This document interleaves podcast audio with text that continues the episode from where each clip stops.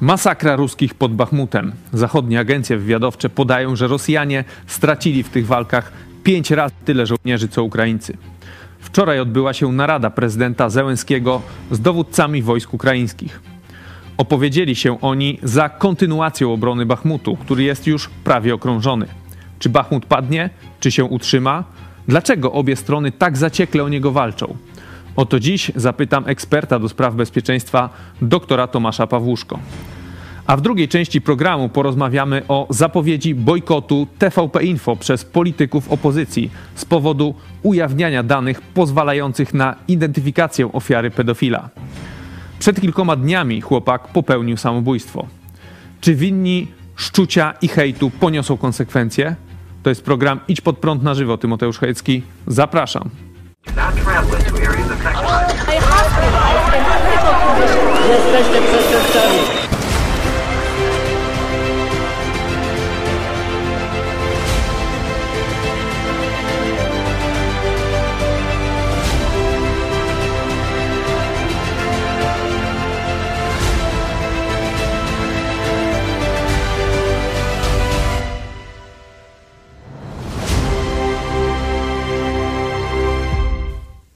Witam Państwa bardzo serdecznie.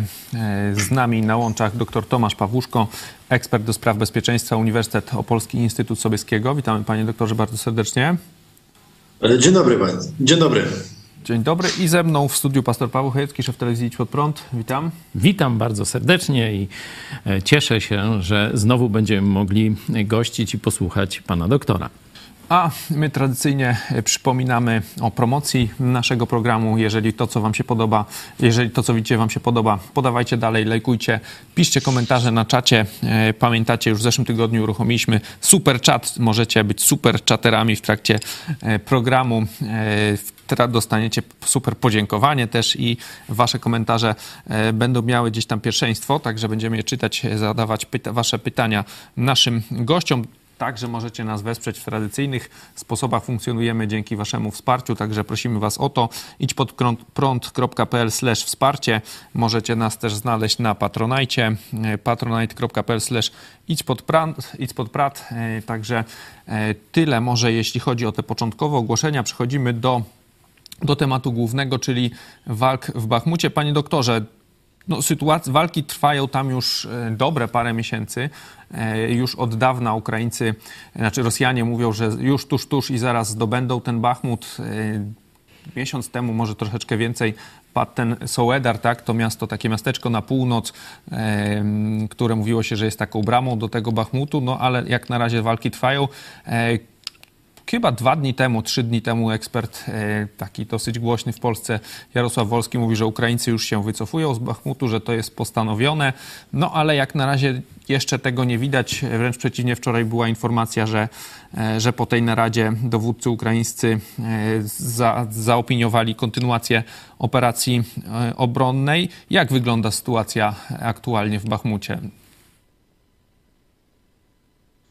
Jeśli to patrzymy z perspektywy kilku miesięcy, to możecie Państwo bez problemu znaleźć w internecie mapę postępów wojsk rosyjskich i to jest mniej więcej kilometr na miesiąc. Tak więc to druga armia świata, albo tam druga armia trzeciego świata, jak to niektórzy się już śmieją, no, osiąga bardzo niewiele wokół miasta Bachmut, które jest wielkości może Chełma albo Kędzierzyna, i było bardzo dobrze ufortyfikowane przez Ukraińców. Oni tam się bardzo efektywnie bronią w tej chwili nawet. Natomiast pozostaje pytanie o ekonomię sił. Znaczy, czy opłaca się bronić w tej chwili to gruzowisko, które z tego miasta zostało, w sytuacji, kiedy to działy ukraińskie są naprawdę bardzo dobrze wyszkolone i cenne i mogą się przydać w kolejnych etapach wojny. Tak więc ja podejrzewam, że to spotkanie generalicji z prezydentem Żałańskim i ta deklaracja, która wypłynęła po tym spotkaniu, to jest jakiś rodzaj zasłony dymnej, bo być może Ukraińcy z czasem się wycofają z tego Bachmutu lub będą udawać, a w międzyczasie przygotują jakąś ofensywę na skrzydle rosyjskim, tak jak już dwa razy ostatnio, w ciągu ostatnich tygodni próbowali, im się to udawało. Tak więc być może jest to czekanie na jakiś nieostrożny kolejny manewr Rosjan po to, żeby zmusić znowu Rosjan do poniesienia ogromnych strat, a w tym czasie ukraińskie media powoli jakby zmniejszają to symboliczne znaczenie Bachmutu, bo wcześniej mówiło się, że Bachmut jest takim symbolem, trzeba go bronić, tak jak Mariupol, tylko że w tym momencie tam już nie bardzo jest co bronić, prawda? Szkoda po prostu życia żołnierzy. Ale wydaje mi się, że tutaj za tą deklaracją, którą wspomniał pan redaktor, jest jeszcze jakaś ukryta agenda, o której nie wiemy. Możemy pokazać tą mapkę teraz, aktualnie, tak jak chodzi, jak, jaka tam jest sytuacja na froncie w okolicach Bachmutu. Pokażmy, tam już rzeczywiście ten worek jest, no tam brakuje kilku kilometrów, już teraz jest problem z drogami. Nie wiem, czy możemy na slajdach zobaczyć, ale no tak jak pan powiedział, na początku było to mowa o, o symbolice. Tutaj mamy, mamy jeszcze też taką pod kątem, drugą mapkę możemy też zobaczyć z tymi drogami dojazdowymi. Nie, nie tą, tylko tą jeszcze jedną. To, to jest taka ogólna, to o niej za chwilę, może tutaj, tak? Tutaj mamy czerwone te główne drogi, no i tam widzimy Rosjan. Czyli no, Rosjanie już są w tym w Bachmucie. Dlaczego tak, takie ostre walki? Dlaczego Ukraińcy od razu nie zrezygnowali? Czy to jest ta okazja, o której mówią tutaj też zachodnie właśnie agencje wywiadowcze? To dzisiaj takie, taka informacja, że Rosjanie stracili tam już pięć razy więcej żołnierzy niż, niż Ukraińcy. No te straty Rosjan, no to jest gdzieś, się mówi, trzydzieści do pięćdziesięciu tysięcy w okolicach Bachmutu. Z tego, co, co gdzieś tam słyszałem, no to to by wychodziło gdzieś koło dziesięciu tysięcy Ukraińców. To też są dla nich przecież ogromne straty. Czy oni po prostu już teraz wykorzystują każde miasto do... do zadawania strat, no bo podobno mieliśmy też sytuację gdzieś przed pół roku Siewierodonieck, tam też były tak, tak bardzo mocne walki, no ale potem też się w końcu wycofano, tam ten Lisiczeńsk chyba bardziej tak oddali już wtedy, skracając front, tam już takich walk ostrych nie było. Czy to jest po prostu coś takiego, że oni wykorzystują już teraz, znaczy chcą wykorzystać każde, każde miejsce i to jest akurat dla nich dobre miejsce, żeby po prostu jak najbardziej Rosjan wykrwawić? To jest, to jest wojna na wyczerpanie i Ukraińcy pokazują, że nawet jeśli Rosjanie skrócili front i ten front nie liczy już tysiąc kilometrów, gdzie toczą się walki, tylko nawet jeśli Rosjanie skupili swoje siły, to i tak nie są w stanie wygrać. I myślę, że o to chodzi Ukraińcom, o złamanie morale rosyjskiego, być może wywołanie jakiegoś buntu w szeregach armii rosyjskiej. Być może jakiś roszad w dowództwie rosyjskim, chociaż tam już za bardzo nie ma kogo wytypować do dowodzenia tym odcinkiem. Tak więc wydaje mi się, że tutaj, tak jak pan redaktor wspomniał, przykład Siewierodoniecka czy Lisiczańska, to był ostatni sukces Rosjan, ale tam też Ukraińcy walczyli, dopóki miało to sens, dopóki nie była to rzeź i dopóki mogli ocalić swoich ludzi i tak wiele mieszkańców ewakuowali, ile by można było. Ale pamiętajmy, co się wydarzyło później. Od września ruszyła kontrofensywa ukraińska, czyli mniej więcej miesiąc, półtora po tym, jak Rosjanie weszli do tych miast, wyczerpani, nie byli w stanie prowadzić kolejnej ofensywy i miesiąc, dwa później kontrofensywa ukraińska zmiotła Rosjan praktycznie z całego obwodu charkowskiego, wyzwolono Izium wtedy i tak naprawdę Rosjanie uciekali aż do Ługańska, zostawiając też masę sprzętu, który jest dzisiaj dla wojsk ukraińskich bardzo przydatny. Tak więc być może chodzi o to, żeby wytrzymać Rosjan tak długo, jak to możliwe, a później, jak już Rosjanie rozciągną swoje linie logistyczne, będą obsadzać te wszystkie posterunki, to jakimś manewrem oskrzydlającym w innym miejscu na przykład ich oskrzydlić i, i no, upokorzyć tak naprawdę, bo y, Władimir Putin być może i Rosjanie myślą, że to jest takie siłowanie się. Więc Ukraińcy są na tyle sprytni i na tyle szanują życie swoich żołnierzy, że na pewno nie zdecydują się na drugi Mariupol No bo to byłoby bez sensu, prawda? Więc to też niewiele da Ukraińcom, bo widzimy, że Mariupol jest okupowany, został całkowicie zniszczony, ale udało się uratować większość żołnierzy, no przepraszam, część żołnierzy, którzy tam się bronili. I to rzeczywiście wyglądało tak, że Rosjanie tam stracili również kilkadziesiąt tysięcy żołnierzy przez kilka miesięcy. Tak więc myślę, że ta sytuacja się powtarza. Mam nadzieję, że dowódcy ukraińscy ocalą życie swoich podkomendnych. No tu jeszcze ten aspekt psychologiczny. Pan doktor już o tym wspomniał, że ta druga armia trzeciego świata, czy, czy coś jeszcze bardziej no, gorszego, bo tu jeszcze przecież ten aspekt moralny, że to jest armia dzika, barbarzyńska, która żadnych, żadnych standardów zachowania się na wojnie. No tu ostatni taki no, bulwersujący bulwersujący dowód, film w internecie, jak rozstrzeliwują praktycznie wziętego już do niewoli, czyli widać żołnierza ukraińskiego, to pokazuje, że to jest dzicz, która żadnych standardów, żadnych konwencji genewskich, niegenewskich nie stosuje. Stąd nazywanie ich armią jest pewnym no, nadużyciem tego słowa. To jest banda barbarzyńców, ale tutaj już oni się kompromitują tym bardzo powolnym postępem, mimo że się chwalą, że to jest ich centrum natarcia i tu ma być ten sukces, to tego sukcesu nie ma. Politycy ukraińscy no już nawet na Twitterze piszą, że no kiedy to będzie to zdobycie, tak się śmieją, może na Dzień Kobiet, nie?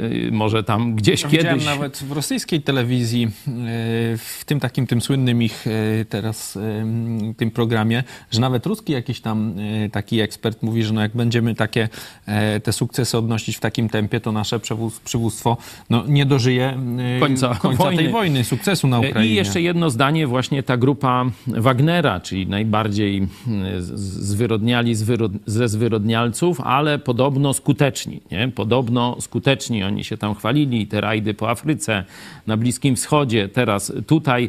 No i ugrzęźli. W Bachmucie ugrzęźli, ponoszą ciężkie straty, także to jest też kompromitacja tej takiej no, no właśnie, może ochotniczej siły rosyjskiej. Bo, bo na, znaczy ugrzęźli, no ale jednak oni za tą cenę tych, tych wielkich strat ten Sołedar zdobyli, no i teraz gdzieś tam ten Bachmut zdobywają powoli, tak, wielkie straty, ale też słyszałem taki komentarz, że, że właśnie obrona Bachmutu też ma na celu tak jakby zniszczenie tego mitu, tej właśnie niezwyciężonej grupy Wagnera, która sobie radzi, no bo Prigożyn, właśnie jego akcje jakby wybiły właśnie przy okazji tych walk Sołedar, Bachmut, gdzie, gdzie ta, cała Rosja jakby, cały ten front się na nim trzymał. On teraz ostatnio też nagrał filmik, gdzie no chyba może i groził nawet. Mówił, że gdyby wycofano z frontu grupę Wagnera, to grozi to załamaniem frontu i Ukraińcy mogą dojść do granic Rosji, a może nawet dalej, tak powiedział.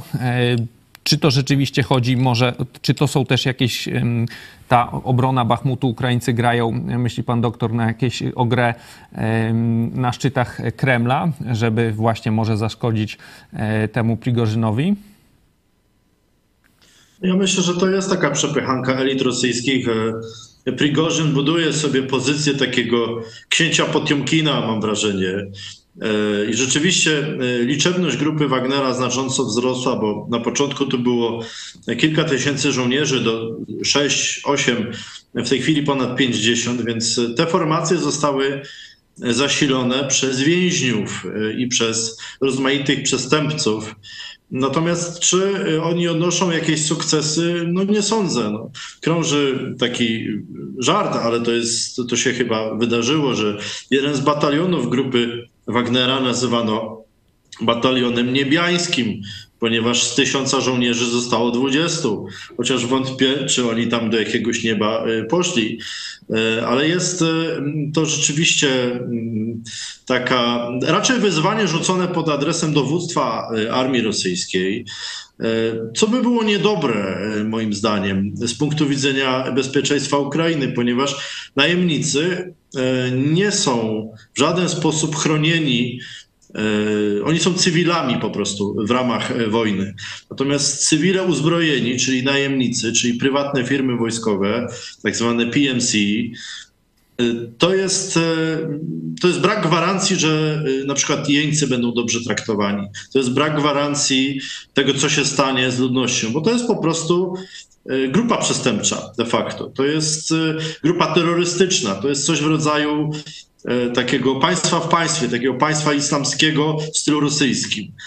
Tam nie ma ideologii religijnej dorobionej do tego, natomiast jest bardzo silna ideologia militarystyczna, nacjonalistyczna, taka w stylu rosyjskiego nazizmu, bym powiedział, tego raszyzmu, jak to mówią Ukraińcy. I dlatego Prigożyn na tym buduje, ponieważ Władimir Putin od ostatnich kilku lat, czy może nawet więcej, budował tą potęgę Rosji właśnie na rosyjskim nacjonalizmie. Tak więc dlatego znaczenie Prigożyna rośnie, a wojskowi, jak to wojskowi, nawet w Rosji są raczej apolityczni, nie wypowiadają się publicznie, bo wiedzą, że mogą za to stracić głowę, albo coś tam nawet więcej. Tak więc jest to ewidentnie rozgrywka wewnątrz Kremla i nie wiemy, kto pociąga za sznurki. Ja mam wrażenie, że pozycja Prigożyna się ustabilizowała i on na pewno wykorzysta to w jakiś sposób, ale nie sądzę, żeby to przydawało prestiżu armii rosyjskiej. Myślę, że wręcz przeciwnie. No właśnie, możemy jeszcze na koniec tego wątku bachmuckiego. Ja też kilka już chyba tygodni może temu czytałem wywiad z generałem Skrzypczakiem. On z kolei mówił, no, że jeżeli padnie Bachmut, no to następnymi takimi większymi, możemy pokazać tą dużą mapę, miastami, które, o które można by oprzeć front, to, to będzie Kramatorsk i, i Słowiańsk. Tam, no to w sumie ta aglomeracja to będzie gdzieś dwieście pięćdziesiąt tysięcy ludzi, tam też jest duży przemysł. No i wiemy, co, co się dzieje, gdy front dociera do takich miast, no one z, praktycznie znikają, niszczą się, tak? Znaczy są zniszczone przez Rosjan.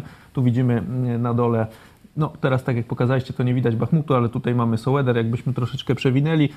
Tutaj na dole mamy ten Bachmut, tak? O, teraz się w, w prawym dolnym rogu pokazuje. No i tutaj są wsie, troszeczkę wzgórza, także może mamy nadzieję, że tam Ukraińcy też jakąś nieobrony może kilka nawet mają. No ale następne to już są właśnie te miasta większe, Kramatorsk i, i Słowiańsk. I jeżeli one by padły, no to wiadomo, w, w tym tempie, no to, to, to mówimy pewnie o, o latach. No to wtedy już potem Rosjanie mają gdzieś tam otwartą drogę do Dniepru. Czy pan się zgadza z taką opinią, że, że upadek Bachmutu może być jakiś przełomowy na, dla, dla, dla Ukraińców? Czy to oni po prostu gdzieś tam się cofną pięćdziesiąt kilometrów i dalej się będą długotrwale bronić? Myślę, że to drugie. Znaczy, oni na pewno przygotowują opinię publiczną na to wycofanie się, a nie na porażkę. To jest no, strategiczny odwrót po to, żeby zachować życie żołnierzy i przenieść ich po prostu na kolejną linię obrony, gdzie znowu tysiące Rosjan będą ginąć. To nie jest zdecydowanie porażka Ukraińców. To jest bardzo racjonalne, to jest takie kozackie wycofanie się na tyły. Ta, ta, ta zachodnia teoria wojny, gdzie jeszcze Clausewitz czy, czy pozostali, Jomini, klasycy pisali o tym, że no honorowo to wojska powinny stać naprzeciwko siebie i toczyć bitwę, a po czym się okazuje, że ani Chińczycy, ani Japończycy, ani Kozacy, ani inne y, grupy nie utożsamiające się z zachodnią taktyką wojenną, wcale nie chcą w ten sposób walczyć. No nawet Indianie nie chcieli w ten sposób walczyć. Tak więc bardzo duża jest rola wojsk takich partyzanckich, walk podjazdowych w tradycji ukraińskiej i kozackiej. Ja myślę, że Ukraińcy to wykorzystają. Będą starali się bić Rosjan, dopóki się da, a jeśli się nie da bronić tych pozycji w Bachmucie, no to wycofają się te dziesięć kilometrów dalej na kolejną linię umocnień, które na pewno są przygotowane. Na pewno też ludność została ewakuowana, więc Rosjanie nic nie zyskają materialnie, plądrując ruiny. No tylko dostaną trochę wytchnienia na miesiąc lub dwa. Ja się zastanawiam, jak będzie wyglądać zaangażowanie Ukraińców na innych kierunkach frontu, bo być może to odwróci uwagę Rosjan, na przykład Mariupol, Melitopol i tak dalej. Takie plotki się pojawiają. Wydaje mi się też, że Rosjanie nie będą w stanie prowadzić takich bardziej otwartych działań ofensywnych na początku wiosny, kiedy zaczną się roztopy. Tak więc być może ukraiński wywiad wie coś o zapasach armii rosyjskiej, czego my nie wiemy. No, na pewno Ukraińcy też zbierają broń do kontrofensywy. Mówimy o, ty, o tych czołgach zachodnich, ale też y, posowieckich, które przychodzą z Polski i z innych krajów y, europejskich. Także bądźmy dobrej myśli. Y, no, generał Skrzypczak ma to do siebie, że on no, jest w mediach po kilka razy dziennie, mam wrażenie. I on y, po prostu czasami... Mm, no nie powiem, że odlatuje, ale mówi dużo, tak? I, i jakby to traci się kontrolę nad tym, co się mówi przez jakiś czas. Oczywiście to, co on mówi, jest prawdopodobne, natomiast y, dużo specjalistów na rynku y, no, potwierdza, że nawet zdobycie Bachmutu nie będzie dla Rosji y, wielkim sukcesem, a jeśli, jeśli już będzie, to będzie to po prostu pomnik y, ich gigantycznych strat y, i tak dalej. Ja jakiś czas temu czytałem też wywiad z generałem Załużnym, to jest dowódca wojsk ukraińskich. On mówił, że od, od dwa tysiące czternastego roku jakby oni się nauczyli ich taką główną taktyką, że główną taktyką ich walki, obrony Ukrainy to jest zabijanie wrogów. No to, to brzmi może tak troszeczkę prosto, czy, czy, czy jakoś tak błaho, ale jak popatrzeć rzeczywiście, no to oni stosują jakieś tam zagony, takie uderzenia w infrastrukturę, tak, w zapasy, ale rzeczywiście głównie jak tylko mogą zabić jakąś dużą ilość tych ruskich orków, tak, najeźdźców, to, to rzeczywiście wykorzystują tą okazję, nawet za cenę jakichś swoich strat, ale widać, że, że, że rzeczywiście oni się na tym skupiają, żeby jak najwięcej tych ruskich wytłuc.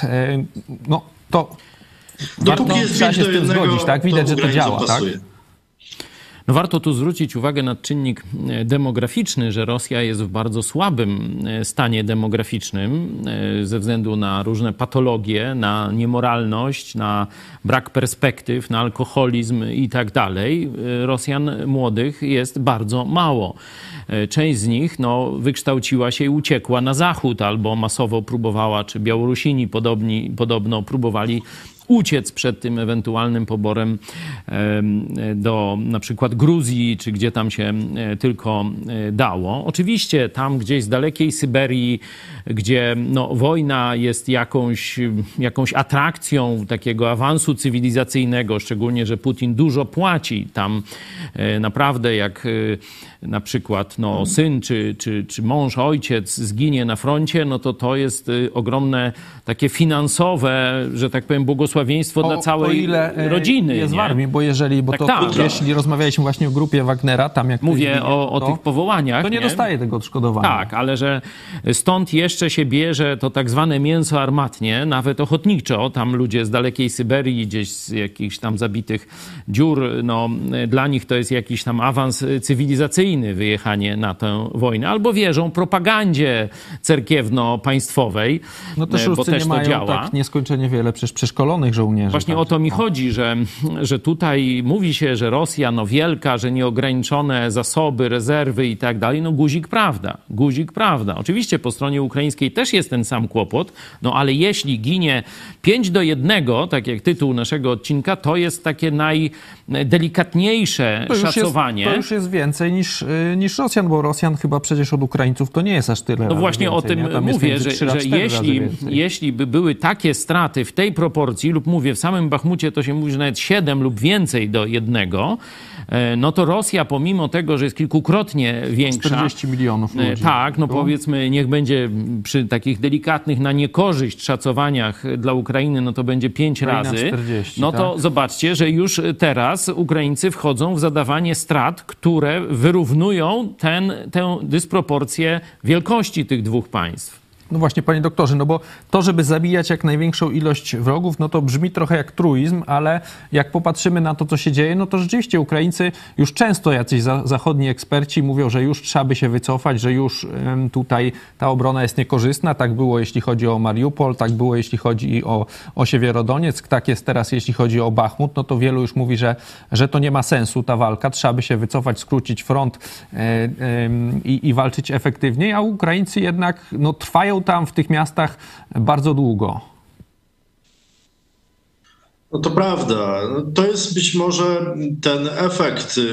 Ukraińcy to nazywają uporczywą obroną. To znaczy będą stać na stanowisku, dopóki będą stać po prostu. I Rosjanie muszą to wiedzieć, że Ukraińcy to nie są ludzie, którzy się wycofują, tylko dopóki tam stoją, to Rosjanie mogą zginąć. Więc to nie jest tak, że tam trwa jakiś rodzaj zawodów na męstwo, tylko to jest bardzo praktyczne podejście.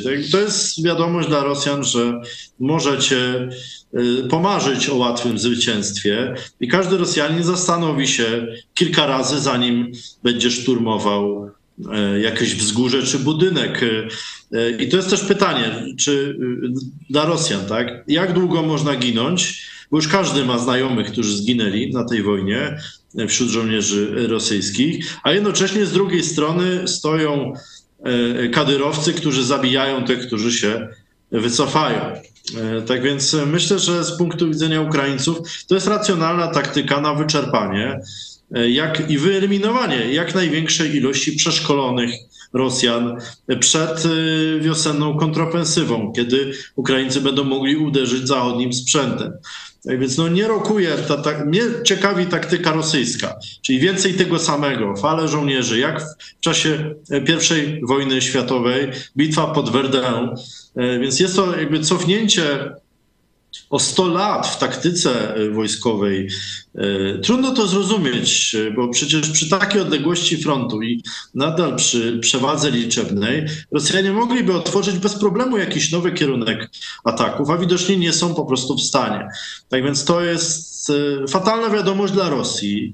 W ogóle przy okazji rocznicy tej wojny, tej eskalacji tej wojny pojawiło się bardzo wiele opinii. Ja bym powiedział krótko tak, że no to jest katastrofa na naszych oczach mocarstwowości rosyjskiej, która no, nie wytrzymuje zderzenia z faktami.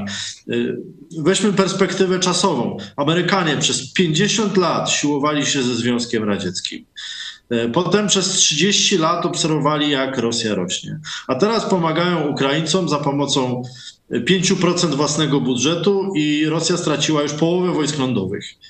To jest katastrofa dla, dla prestiżu armii rosyjskiej, katastrofa dla też politycznej wartości elit rosyjskiej. Także to jest upadek. Po prostu nie ma żadnego sposobu, w jaki Rosja mogłaby sobie zrekompensować już teraz te poniesione straty. Tak? Bo stracili ileś procent P K B, Ukraina więcej, ale w tej chwili, bo to pan redaktor mówił o e, wyrównaniu się potencjałów. Ja bym powiedział też o kwestii finansowej. Otóż w tej chwili szacuje się, że ukraiński budżet na wojnę, bo Ukraina zmilitaryzowała gospodarkę, to jest sto miliardów. Podczas gdy rosyjski to jest siedemdziesiąt kilka, bo do ukraińskiego doliczmy te czterdzieści, tu wliczam, te czterdzieści miliardów pomocy zachodniej. W tym momencie Ukraina ma więcej pieniędzy na wojnę niż Rosja. Nie da się wygrać wojny na dłuższą metę, gdzie jeszcze Rosjanie mogą zapłacić za tą wojnę zasobami finansowymi zgromadzonymi w zachodnich bankach. Więc dopóki Zachód może cały czas nacisnąć Rosję na tym polu, to tym bardziej rosyjskie elity powinny być świadome, że tej wojny z sukcesem wydać, wygrać się nie da po prostu. No ten aspekt gospodarczy, który pan doktor poruszył, nabiera szczególnego znaczenia w kontekście właśnie Chin. Bo gdyby one zaczęły teraz, pomimo ostrzeżeń Stanów Zjednoczonych czy ogólnie wolnego świata... A przecież Niemcy teraz ostrzegają. No właśnie, tego mówię, że nie tylko Amerykanie, ale także i Zachód, Unia Europejska, że te ostrzeżenia do Chin idą z całego wolnego świata, mówiąc tak kulturowo. I gdyby komunistyczne Chiny zlekceważyły to i zaczęły otwarcie wspierać już w takich technikach czysto zaopatrzenia militarnego, bo mówiliśmy o tych zdjęciach satelitarnych, to są czynniki militarne, ale powiedzmy takie niematerialne, nie? Że dostarczają informacji wywiadowczych, a nie broni, amunicji i tak dalej, no to wtedy ten potencjał znowu przechyliłby się na stronę sowiecką, rosyjską i to by wywołało, no podejrzewam, jeszcze większe wsparcie dla, dla Ukrainy. Stąd teraz, można powiedzieć, ta wojna utknęła w tych okopach, tak powiedzmy symbolicznie, tak jak w czasie pierwszej wojny światowej. No i najważniejsze jest to, co się dzieje na tym dalekim zapleczu, czyli z jednej strony to, co tu wychwalaliśmy, jeśli chodzi o rolę Polski, czyli zobaczcie, dzisiaj tam już zdaje się, fetuje się, że pierwsza bateria Patriotów już jest w Ukrainie, a jeszcze niedawno było tak, że to niemożliwe, że to tam lata szkolenia i tak dalej. Już jest, już działa. Tak samo czołgi Leopardy, to już przecież premier tam zdaje się osobiście pierwszy, tak, pierwszy jeszcze, pluton, że tak powiem, było, wręczył niedawno, no ale pokazujemy, że to, co się dzieje na dalekim zapleczu, teraz odegra rolę, nie to, co się dzieje tam na tym froncie, bo tam jest wojna pozycyjna na wyniszczenie, tak jak tu już ustaliliśmy, ale teraz kto dostarczy z daleka większego wsparcia, nie? Tu świat zachodni robi dobrą robotę, no i teraz pytanie, czy Rosja pozostanie sama i wtedy rzeczywiście zdechnie. Tu przywołuję też sprawę Królewca.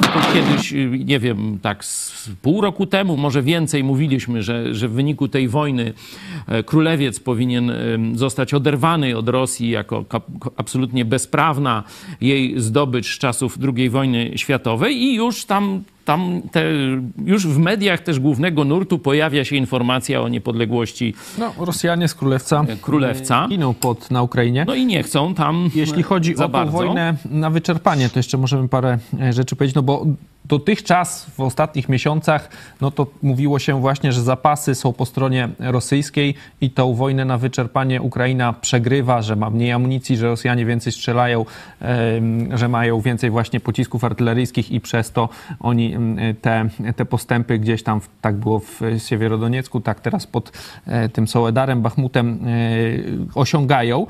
No ale widać jakieś troszeczkę tąpnięcie, no bo naloty te takie rakietowe, masowe się skończyły i to się skończyło już jakiś, myślę, kilka tygodni temu. Już teraz takich dużych nalotów jak, jak wcześniej, że tam po sto dwieście rakiet wystrzeliwanych na razie nie było. Była ta rocznica wojny.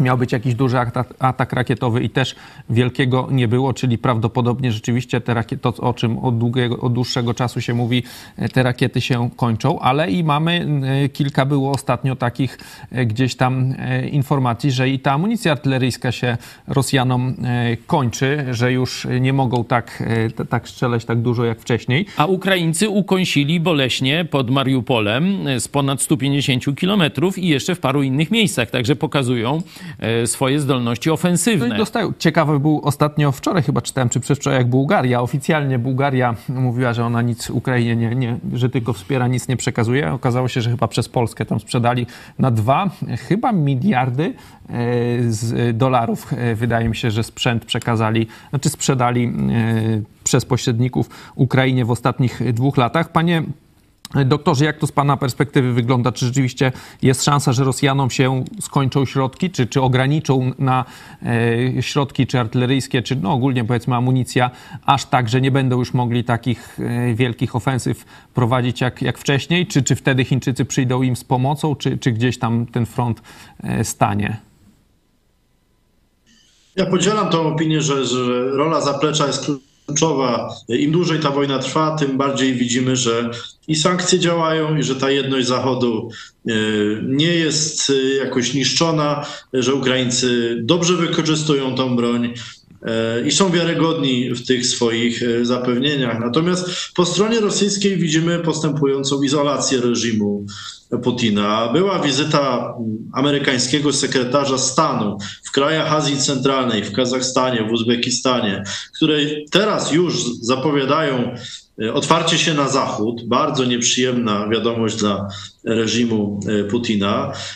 I Chińczycy również są świadomi tego, że utrata więzi handlowych chociażby z Europą z powodu wojny z Rosją byłaby bardzo niedobra dla ich przemysłu i dla ich E, e, też rozwoju. E, tak więc no, przynajmniej na razie, tak, dopóki Chińczycy jeszcze wszystkiego od nas nie skopiowali i dopóki nie rozwinęli rynku wewnętrznego, e, jakiegoś alternatywnego, e, na przykład w Azji, prawda? E, ja myślę, że e, ta rozmowa w kontekście Chin się odbyła. Nie jestem w stanie podać szczegółów, ale wyobrażam sobie, że mogło to wyglądać w taki sposób, że spotyka się w Genewie Joe Biden z Władimirem Putinem i Joe Biden mówi do Putina: Władimir, chodź z nami na Chińczyków, dostaniesz co chcesz, dostaniesz energetykę, dostaniesz kontrakty, dostaniesz autostrady, dostaniesz cały pakiet, jak staniesz po naszej stronie, tej globalnej rozgrywce, no to znasz nas, dotrzymujemy umów raczej i, i to będzie dla ciebie korzystne. Natomiast Władimir Putin prawdopodobnie odpowiedział: no dobra, czemu nie, ale ja chcę jednego, chcę wolnej ręki na Ukrainie. Na co mu prawdopodobnie Biden odpowiedział: słuchaj, ale to jest demokratyczny kraj, no musisz spytać Ukraińców. Także my nie możemy narzucić tutaj niczego, prawda? No to podejrzewam, że Putin stwierdził, że przetestuje Bidena i oczywiście Ukraińców postawi na swoim. No i to się okazało kompletną katastrofą, a Chińczycy po prostu czekają. Oni doskonale pamiętają, że Rosja trzyma ich kraj przymorski wielkości dwóch Ukrain. Tak więc Chińczycy w odpowiednim momencie sobie o tym oczywiście przypomną, kiedy już Rosjanie będą na kolanach i cały rynek technologiczny i gospodarczy rosyjski będzie pod kontrolą Chińczyków w perspektywie, myślę, najbliższej dekady. Tak więc póki co Chińczycy, myślę, racjonalnie korzystają na tym konflikcie na tyle, ile mogą, ponieważ widzą, że Amerykanie zużyli dwutygodniowy swój budżet obronny, dwutygodniowy, żeby rzucić na kolana z pomocą Ukraińców oczywiście Rosję. Tak więc co by się wydarzyło w przypadku konfliktu jakiegoś w Azji? Myślę, że Chińczycy mają zimną głowę, nie planują na gorąco, patrzą w perspektywie dekad i widzą, jak działa Zachód. Dla nich to jest idealne studium tego, jak Zachód działa, jak wykorzystuje technologię, jak wykorzystuje biznes, jak wykorzystuje inwestycje, jaką ma broń, jak szybko się regeneruje, jak szybko się przestawia na produkcję wojenną i tak dalej, i tak dalej. To na pewno Chińczycy obserwują i na pewno mają, ma to dla nich znaczenie. Ja myślę, że Rosjanie akurat ten odcinek całkowicie zaniedbali, przekonani o swojej wspaniałości. Także no, w tej chwili myślę, że w tym roku po prostu skończy się Rosjanom większość zasobów, większość środków do prowadzenia walki. Zaczną oczywiście wyprowadzać jakąś starą broń z magazynów, może ściągać ją z powrotem z Afryki, ale trudno sobie wyobrazić, żeby to zostało odebrane jako pokaz siły. To, czego się obawiam, to są zamachy na polityków ukraińskich. Aczkolwiek też i uczciwie trzeba przyznać, że Ukraińcy już w tej chwili reklamują, że mają kilka firm produkujących drony bojowe. Jeden z ukraińskich dronów ostatnio zestrzelono osiemdziesiąt kilometrów od rezydencji Władimira Putina. Tak więc również i władze rosyjskie nie są w tym momencie bezpieczne i z każdym momentem, z każdym miesiącem tej wojny, to ten poziom bezpieczeństwa rosyjskich elit też będzie spadał. Tu lubimy oczywiście wchodzić w takie scenariusze alternatywne, czy nie do końca potwierdzone, jak ta hipotetyczna rozmowa. Ona rzeczywiście mogła tak wyglądać, tu się zgadzam. Ale dodałbym jeszcze to, co wiemy teraz z tych ostatnich wywiadowczych doniesień, że Putin chciał przechytrzyć Amerykanów, że za ten domniemany ewentualnie no, sukces na Ukrainie, nie, myślał, że, znaczy planował nie tylko podbić Ukrainę, ale planował ataki na Polskę, państwa Republiki Nadbałtyckie i grał na rozbicie NATO. Myślał, prawdopodobnie że, że, chodzi o Niemcy. NATO będą uciekać z, z, A, z NATO. Że, że Niemcy, Niemcy, że tak powiem, się na wszystko będą godzić i tak dalej. Także no, trzeba pamiętać, że Rosjan, Rosjanin, komunista jak mówi, no to kłamie, nie? Czyli że tutaj absolutnie nie było jakiejś zgody, żeby się wybrać razem na komunistyczne Chiny, tylko no, była taka próba ogrania Zachodu i po domniemanym, oczywiście już teraz wiemy, że to było fałszywe, kłamliwe założenie, po łatwym sukcesie w Ukrainie miała przyjść dekompozycja NATO i być może zagrożenie nawet Polski. Mamy kilka głosów od naszych widzów. To są głównie pytania do pana doktora. Miro Lapalainen. Czy szanowny gość ma swoją propozycję na następcę szefa NATO? Panie doktorze. Czy ja mam propozycję?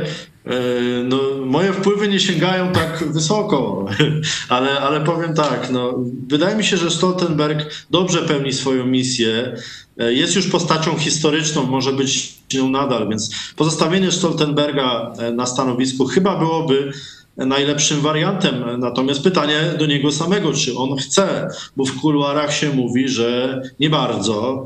On tam już miał przygotowane stanowisko głównego bankiera w Norwegii,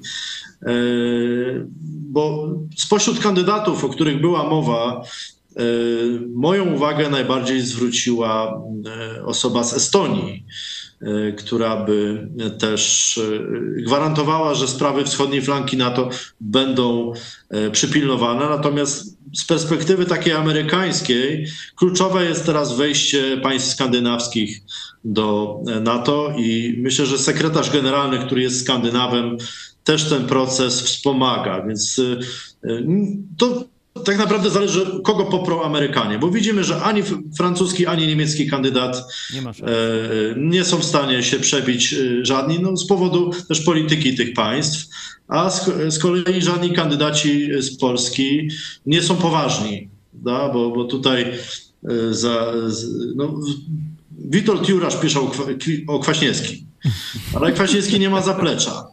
Bo tu mam, do, przed chwilą dostałem artykuł. Ma zaplecze, ale takie trochę kompromitujące. Boris Johnson chce kandydować na stanowisko no to... szefa NATO. To jest dwudziestego trzeciego grudnia. Pojawił się Andrzej Duda, gdzieś tutaj jakieś głosy słyszałem.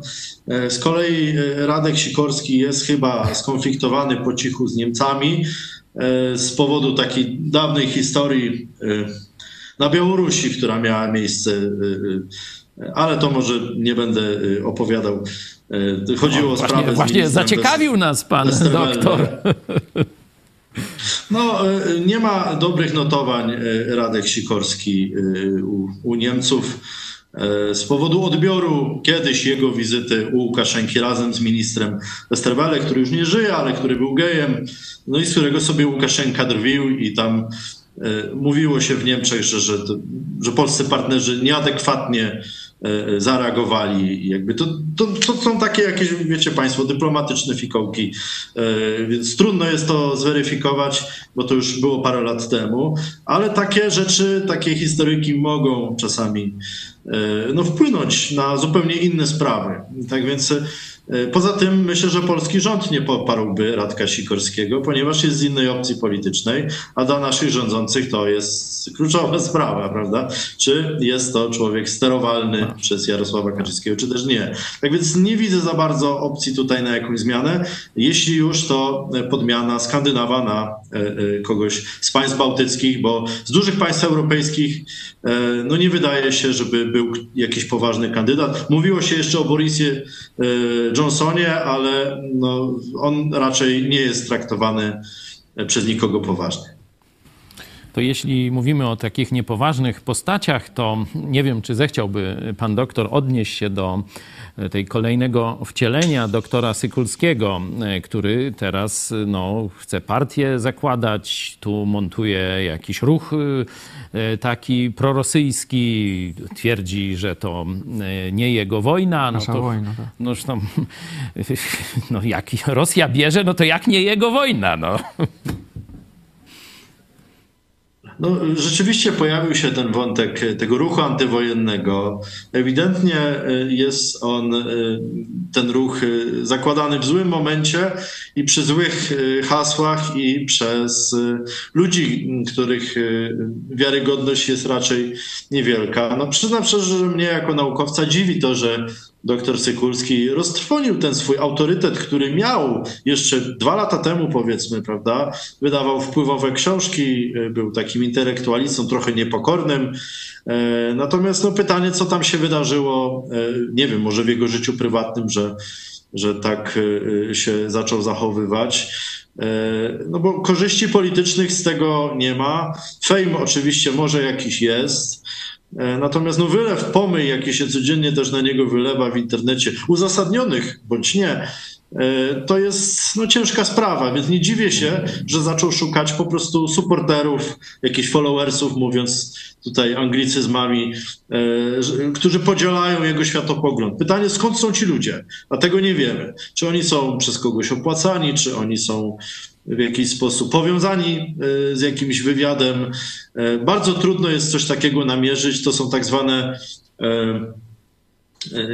w tej takiej terminologii natowskiej środki aktywne, czyli Rosjanie finansują rozmaitego rodzaju fundacje, instytuty, jakieś bojówki, organizacje paramilitarne. Ja się zresztą dziwię, że, że właśnie no, w ostatnich tygodniach, jak wychodzi na jaw, że partia rządząca finansowała różne właśnie tego typu y, podobne modele funkcjonowania, że to jest toczka w toczkę rzeczywiście taki rosyjski model budowania wpływów y, poprzez różne organizacje, które mają bardzo poważnie brzmiące nazwy, gdzie się przelewa pieniądze, nie wiadomo co się z tymi pieniędzmi dzieje.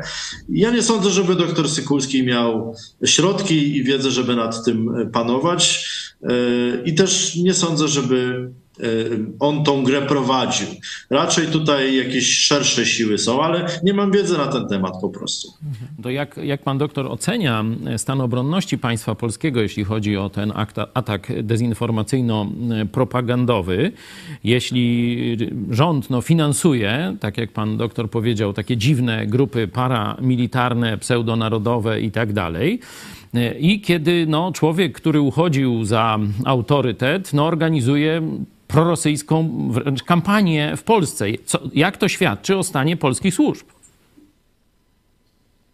No cóż, no, czy to nie tylko służby, bo, bo jeśli mamy tutaj kilkadziesiąt instytucji powoływanych no, podług właśnie takich idei konserwatywnych, narodowych i tak dalej, i, a czasami jak teraz są śledztwa różne dziennikarskie, politycy PiSu odpo- odpowiadają, że nie znają tych ludzi, kto to tworzy, kto to robi, kto tam się pojawia i tak dalej.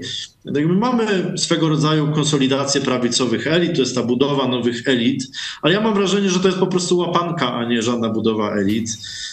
I w ten sposób rzeczywiście jest to pole do oddziaływania dla służb innych państw, nie tylko rosyjskich zresztą, bo i chińskich, czy, czy nawet zachodnich, które no, widzą tą frustrację środowisk intelektualnych, tym brakiem wpływu na życie publiczne, które stało się takie jednopartyjne troszeczkę. No bo dyskusja opozycji na Twitterze no nie czyni tutaj alternatywy wyborczej, tak? Bo większość wyborców no nie funkcjonuje w social mediach, tylko po prostu ogląda telewizję. Także ja myślę, że jeśli chodzi o obronność w tym temacie, to państwo polskie wie o różnych osobach i grupach, natomiast być może służby nie reagują na różnego typu prowokacje, ponieważ w jakiś sposób mogą być powstrzymywane przez polityków, no ale do tego to trzeba by zajrzeć do archiwów za parę lat tak naprawdę. Panie doktorze, to na koniec jeszcze tej pierwszej części zapytam o takie podsumowanie tego i pana przewidywania, jak ta wojna na Ukrainie dalej się potoczy, no bo były te zapowiadania na początku roku o tej wielkiej ofensywie rosyjskiej. To gdzieś tam ci Rosjanie ruszyli, ale sukcesów na razie nie ma. Wcześniej było mówione o wielkiej ofensywie ukraińskiej zimowej, że ona będzie. Inni mówią, że to będzie trwało parę lat. Szef wywiadu, pan Budanow, mówi, że to mniej więcej ta wojna gdzieś powinna osiągnąć kluczowe, że kluczowa będzie wiosna dla tej wojny. Jakie są pana przewidywania? Wydaje mi się, że może być podobnie jak w zeszłym roku. To znaczy spróbowano działań takich zimowo-wiosennych, no i Rosjanie ponieśli porażkę, bo po prostu te wojska ugrzęzły, logistyka nie dała rady i w kwietniu Rosjanie musieli się wycofać z północy Ukrainy. A co było potem? No, dużo bardziej takie, szerzej zakrojono operacje właśnie we wschodniej Ukrainie, wokół Charkowa, w Chersoniu, więc w maju i w czerwcu te działania były dużo bardziej dynamiczne, te bitwy były dużo bardziej wyraźne i myślę, że podobnie będzie w tym roku. Czyli obie strony zbierają siły i amunicję do jakichś rozstrzygnięć, tylko pytanie, czy no kto narzuci kierunek walk? Bo jeśli Ukraińcom udałoby się narzucić kierunek walk gdzieś właśnie w Ukrainie Południowej, w okolicach Melitopola czy, czy Mariupola, rozerwaliby wtedy ten korytarz lądowy. To byłaby katastrofa wojsk rosyjskich i ewakuacja Krymu prawdopodobnie. Natomiast Rosjanie prawdopodobnie dalej metodą więcej tego samego będą próbowali zdobyć Kramatorsk i Słowiańsk po to, żeby zająć cały obwód właśnie doniecki. No i o tym też mówią od aż kwietnia zeszłego roku. Minął już prawie rok i nadal im się to nie udało. Więc wydaje mi się, że no będą dalej uparcie robić to samo, ponosząc ogromne straty. Pytanie, czy Ukraińcy będą w stanie odpowiedzieć w miarę szybko. Tak więc rozstrzygnięcia raczej maj, czerwiec. Mhm. Dziękuję w takim razie bardzo serdecznie za pański dzisiejszy komentarz. Był z nami dr Tomasz Pawłuszko, ekspert do spraw bezpieczeństwa z Uniwersytetu Opolskiego i Instytutu Sobieskiego. Dziękujemy jeszcze raz i pozdrawiamy. Dziękujemy bardzo. Dziękuję bardzo. Dziękujemy. Odnośnie jeszcze tej łapanki, o której pan doktor powiedział, możemy krótko powiedzieć o tym kolegium Intermarium, chyba tak to się nazywa. Na studiach dziennych ta uczelnia związana z Ordo Juris. Kolegium Międzymorza. czternastu studentów ma. A miała dostać... To jest jedna grupa, jedna grupa studentów, może dwie, jakby tam dobrze ich dzielić. dwa i siedem dziesiątych miliona złotych. Mieli dostać, bo z tego co wiem, no to ten projekt po tym, kiedy został nagłośniony, no to został utrącony. To jest, jak utrącony. Dobrze liczę, to jest chyba dwieście tysięcy złotych na łebka. Noż, a coż zabronisz? Noż, to mówimy, że tutaj apetyty tej formacji tak.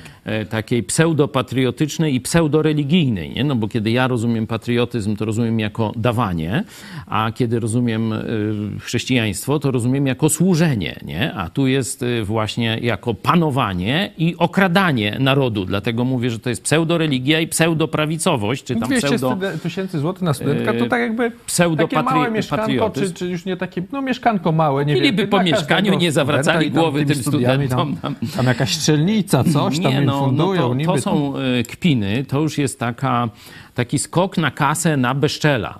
Oni, ja rozumiem, że już im się grunt pali pod nogami, nie? Ale oni chyba myślą, że te pieniądze gdzieś im jakoś zostaną. Nie? Myślę, że wolni Polacy, żeby to to rozliczyć, to muszą nie tylko odebrać te pieniądze, te wszystkie zrabowane dotacje, ale tak jak Biblia nakazuje, to żeby oddali w czwórnasób.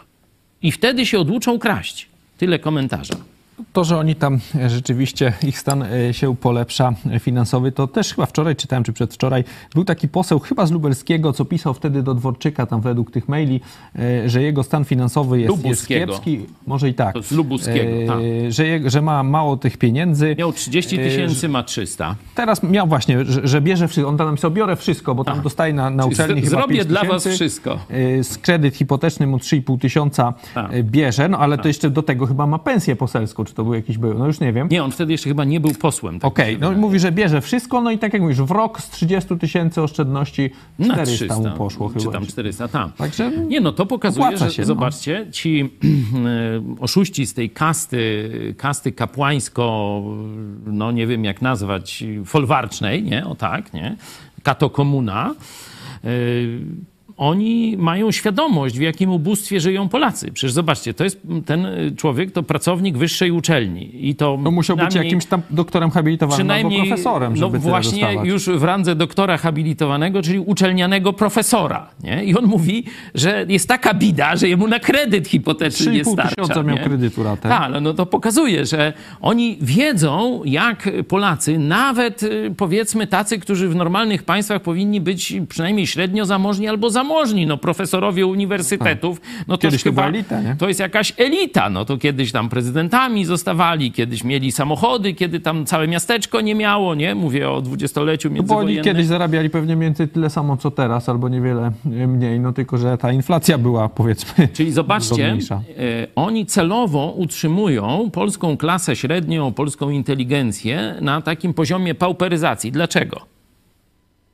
Bo tak jak ten chyba Kurzępa, tak? On mówi, za pieniądze zrobię dla was wszystko. Biorę wszystko. Za pieniądze biorę wszystko. Każdą robotę, jaką mi zlecicie misję, lepszą, gorszą, moralną, mniej moralną, rozumiecie, co oni robią? Trzymając lud, naród w ubóstwie, mając pieniądze, kupują ludzi do każdej roboty. Czyli łamią kręgosłupy moralne. Bo jeśli człowiek miałby niewiele godności, ale dużo pieniędzy, to mówiłby spadaj, goń się dworczyk na drzewo, na bambus. A tak, biorę wszystko. Profesor wyższej uczelni. No to porozmawiajmy o tym bojkocie T V P. To jest, tak jakśmy zapowiadali, drugi, drugi temat naszego dzisiejszego odcinku. Jest też sonda na naszych mediach społecznościowych, na, na YouTubie. Możecie głosować właśnie, czy popieracie bojkot T V P. No, wśród naszych widzów to pewnie będą dosyć proste odpowiedzi. Zachęcamy was też do pisania swoich komentarzy na czacie. Nie mamy jeszcze dzisiaj chyba żadnego super czatera, także czekamy cały czas. Hania mi tu pisze, co najmniej na razie o osiemdziesiąt procent popiera bojkot T V P.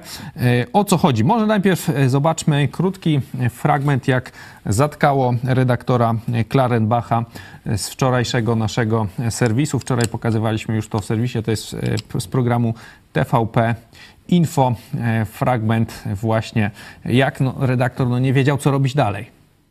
Tak zupełnie poważnie, ja nie wiem za bardzo, z jakim tematem teraz kolejny wejść, bo kontynuować ten temat, który rozpoczęliśmy tak troszeczkę dziwnie i...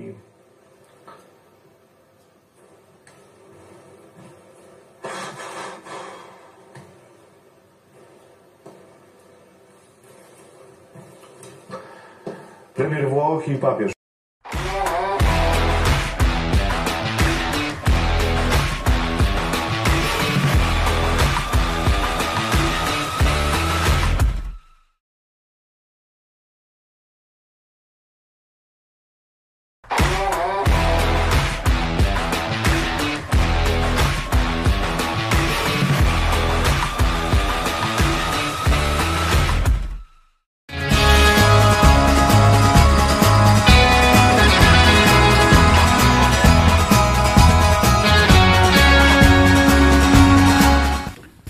Wczoraj na serwisie możecie zobaczyć dłuższy fragment wypowiedzi. Ja poproszę naszą reżyserkę, żeby przygotowali jednak ten dłuższy fragment, jak, jak poseł wypowiada się. Dlaczego? Co zatkało tego redaktora tak, tak, Klarenbacha? Bo tutaj to widzieliśmy tylko reakcję. Reakcja, a bardzo ciekawa, znać, jak będziecie mieli ciekawa jest ten dłuższy wypowiedź fragment. Tego posła. To jest chyba poseł z Platformy Obywatelskiej. Tak, to jest poseł z Platformy Obywatelskiej. Mam nadzieję, że zaraz będziecie mogli zobaczyć całość tej sytuacji.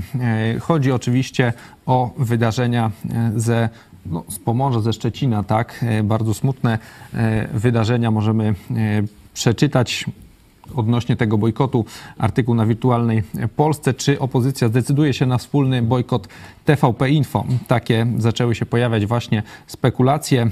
Chodzi o rodzinną tragedię posłanki Koalicji Obywatelskiej Magdaleny Filiks. Jej syn popełnił samobójstwo po tym, jak Radio Szczecin, potem T V P Info miały podawać informacje, które umożliwiały, umożliwiały identyfikację ofiary pedofila, tak? Także to było głośno pod koniec zeszłego roku, tak? Gdzieś tam w, w ostatnich dniach potem było wielkie też. Też minister Czarnek groził nawet redaktorowi Terlikowskiemu. No i właśnie tak pytałem, czy, czy podał Czarnek do sądu redaktora Terlikowskiego, czy mu zmiękła rureczka. No to już tam się dowiemy, mam nadzieję, niebawem. Ja przypominam, że bojkot telewizji to myśmy telewizji rządowej, a nawet jej likwidację, i to w taki sposób tam, posypania solą, żeby już się nie odrodziła. Przecież to jest wiadomo, że telewizja rządowa będzie uprawiać propagandę jaką? No nie opozycyjną, tylko będzie uprawiać propagandę rządową. Będzie nierząd uprawiać, będzie uprawiać kłamstwo. To z samego... Przecież to jest twór katokomunistyczny, ta telewizja. Tam oczywiście biskupi katolicy mają swoją, swoje wpływy. No i oczywiście rząd, postkomuna, katokomuna, jakich tam nazwiesz, czy dzisiejsza ta tak zwana prawica.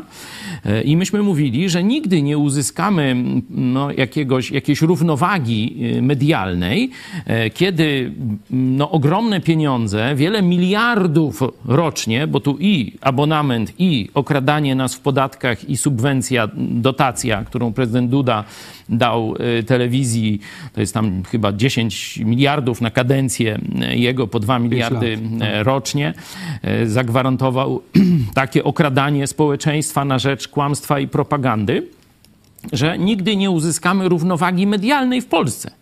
Że zawsze będzie ta maczuga telewizji rządowej, będzie, można powiedzieć, zabijała prawdę, nie? To jest oczywista oczywistość. No i teraz nagle Platforma się obudziła, nie? No, jeszcze się chyba nie odbudziła, bo yy, tego, co czytamy w Wirtualnej Polsce, no to na razie dwóch posłów właśnie z, z Platformy Obywatelskiej. Jeden pan Artur Łącki, zaraz mam nadzieję go zobaczycie, właśnie z tego programu. No i drugi pan Tomasz Trela, poseł Lewicy. Oni właśnie zapowiadają ten bojkot, ale wcale tam w tych posłach, w, w, w tych partiach nie ma jedności, no bo mówią, że no jest rok wyborczy. My tak za bardzo nie chcemy bojkotować telewizji, no bo chcemy gdzieś tam startować w tych wyborach, także totalnie powinien być totalny bojkot połączony, połączony z postulatem likwidacji telewizji rządowej. Powinny zostać tylko jakieś kanały na wypadek godziny W, na wojnę, żeby wtedy można było y, społeczeństwo informować. Niech tam cały czas hymn puszczają, czy transmisje z Sejmu, co tam chcą, ale żeby tam nie było żadnej y, publicystyki, żadnego szczucia, żadnej y, propagandy i y, y, y tego, co, co dzisiejsza ta katokomuna, ta T V PiS, czy jak się to tam nazywa, różne chodzą nazwy tego czegoś, y, robiła. Ja przypominam, że dawno temu, jak jeszcze Tusk uchodził za wolnościowca, to on wzywał, żeby nie płacić abonamentu telewizyjnego. Nie wiem, czy ty pamiętasz te, takie czasy. No pamiętam. To dawno, za górami, za lasami, wiecie, tam za króla Ćwieczka, Tusk zgłosił postulat, żeby nie płacić abonamentu na telewizję publiczną. I jak doszli do władzy, to jak myślicie, zlikwidowali telewizję publiczną? To tak samo jak prezydent Duda... No potem jak z kolei tamci mieli telewizję, to odwrotnie też było. Nie, no to tak. Taki... Prezydent Duda też buńczucznie zapowiadał, że ten przepis o obrazie prezydenta, to jak oni już dojdą do władzy, to zlikwidują. Hmm. No to... A potem no jest jak zwykle. Czyli widzicie, jakich my mamy polityków, jaki, jacy ludzie przychodzą do polityki, jak Polaków się traktuje... No nie wiem, jak to nazwać, ale wiecie, obiecuje im się, nie tam, żeby tak trochę obiecywali, ale nie spełnili. Obiecuje im się, a robi się coś dokładnie przeciwnego, a Polacy klaszczą, dalej klaszczą, nie?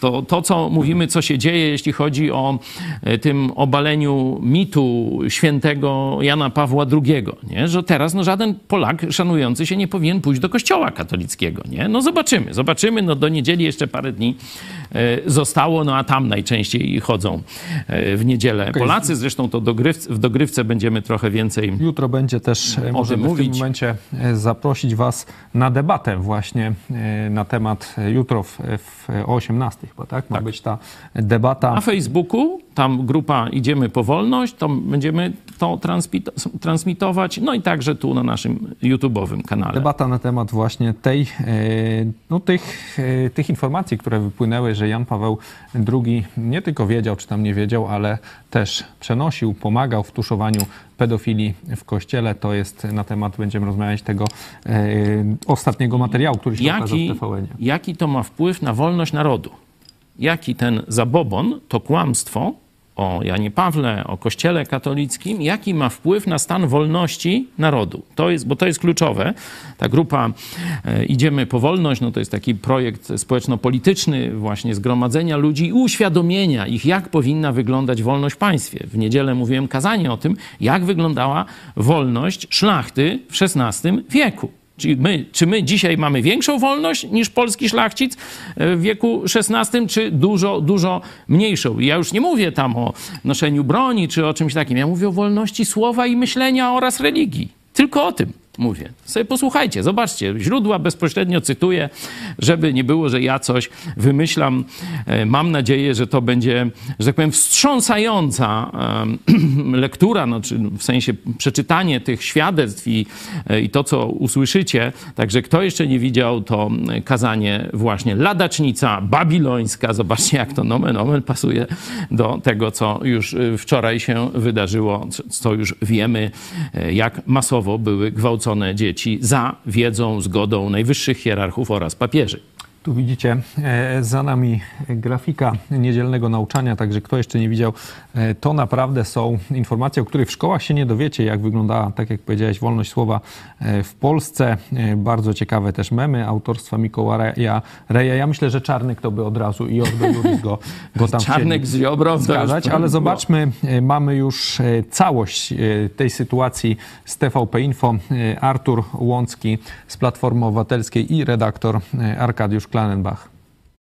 I pan niech się spyta swoich kolegów, tych pseudodziennikarzy, tych kreatur, które opubliczniły dane tego chłopca, czy oni chcą następnych tragedii, czy dopiero wtedy przyjdzie opamiętanie, czy dopiero wtedy zrozumiecie, że Polacy nie chcą takiej polityki, że Polacy nie chcą dawać, żeby ginęły ich niewinne dzieci. Czy dopiero oni to zrozumieją? Panie redaktorze, dopóki nie przeprosicie za to, dopóki ci pseudodziennikarze, te kreatury dziennikarskie nie poniosą konsekwencji, ja i żaden też, myślę, uczciwy polityk nie przyjdzie do waszego programu.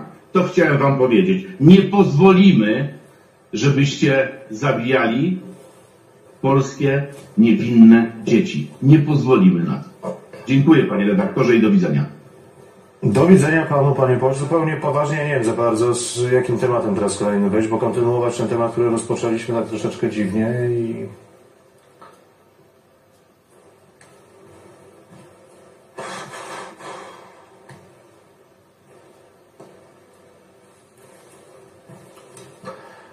Premier Włoch i papież. No zatkało go, przyszedł jakiegoś tam premiera. E, Zatkała Włoch, go prawda. Inny, no, Zatkała go to, to rzadko się prawda. Zdarza w T V P, żeby oni nam nie wiedzieli, co tam powiedzieć. Przecież to są ludzie wyćwiczeni w kłamaniu, w takim owijaniu w bawełnę, w relatywizowaniu. Wczoraj mówiliśmy też, jaką tam rolę Krzyżak i Terlikowski w tym procederze no tu pasowałoby, żeby oni coś powiedzieć, że Tusk, nie wiem, za Tuska to też coś było, no to no. to było najprostsze, ale jakoś nie, no nie dało się. Redaktor Klarenbach zachował się, że tak powiem, nadzwyczaj honorowo. Po prostu milczał. Po prostu milczał, bo on wie, przynajmniej tyle, to znaczy, że jego sumienie jest na tyle jeszcze zdrowe, że on wie, w jakim syfie uczestniczy. Panie redaktorze, to jest pierwszy krok do nawrócenia. Zapraszamy, jak już tam będzie pan bezrobotny, jakby pan chciał zgodnie z sumieniem teraz postąpić, to zapraszamy na rozmowę kwalifikacyjną, także... I to oczywiście wszyscy uczciwi, nie tylko politycy, ale i ludzie z T V PiS powinni zrobić. I dzisiaj, nie jutro, nie w niedzielę, to katolicy będą mieli się okazję sprawdzić w najbliższą niedzielę, a politycy, a przepraszam, a dziennikarze, jeśli rzeczywiście tam jeszcze jacyś są, powinni dzisiaj złożyć wymówienie. Do widzenia. No, ilu tak zrobi? Ile obstawiasz? Nie, no myślę, że żaden, no nie wiem, no, no, to niestety wątpię w to, że jak już ktoś, jak jeszcze ktoś nie zrezygnował przecież z tego tyle T V P, lat kłamstwa, no to tam wątpię, żeby teraz to go tam jakoś piękne, ruszyło. Piękne określenia, miód na moją duszę, kreatury dziennikarskie. Pseudodziennikarze. No to przecież ja mówię tak od kilkunastu lat. No ale nie? Widzisz, no tutaj poseł, poseł Łącki z Platformy ładnie tak mówi, no ale jednocześnie jak Wirtualna Polska pytała tych polityków opozycji, no to tak, w, w Lewicy zapytali pana Gawkowskiego, powiedział, że w ogóle nie ma takiej, nie, nie toczy się żadna dyskusja na ten temat bojkotu. W Platformie też nie ma, nie ma zgody, no bo, no bo właśnie ten rok wyborczy słabo to o nich świadczy, no bo to jest syn posłanki Platformy Obywatelskiej, tak? Umarł.